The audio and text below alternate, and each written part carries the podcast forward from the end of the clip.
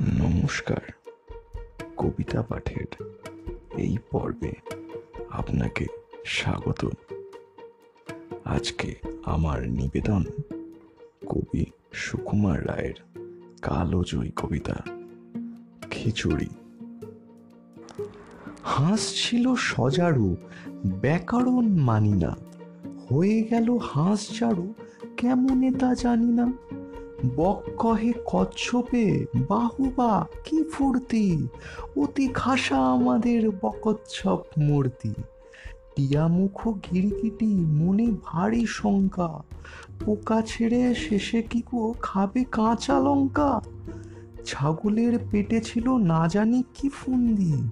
চাপিল বিছার ঘাড়ে, ধরে মুড়ো সন্ধি। জিরাফের স্বাদ নাই মাঠে ঘাটে ঘুরিতে। ফড়িংয়ের ঢং ধরি সেও চায় উড়িতে।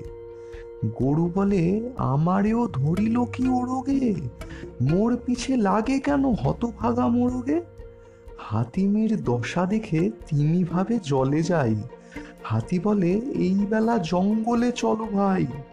সিংহের শিং নেই, এই তার কষ্ট।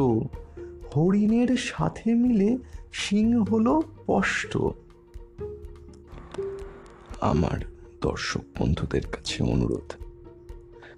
অবশ্যই জানিও কেমন লাগছে তোমাদের আমার কবিতা পাঠ। আর তোমাদের যদি ভালো লাগে, তাহলে শেয়ার করতে কখনোই ভুলো না। আর সাবস্ক্রাইব করো আমার চ্যানেল ধন্যবাদ।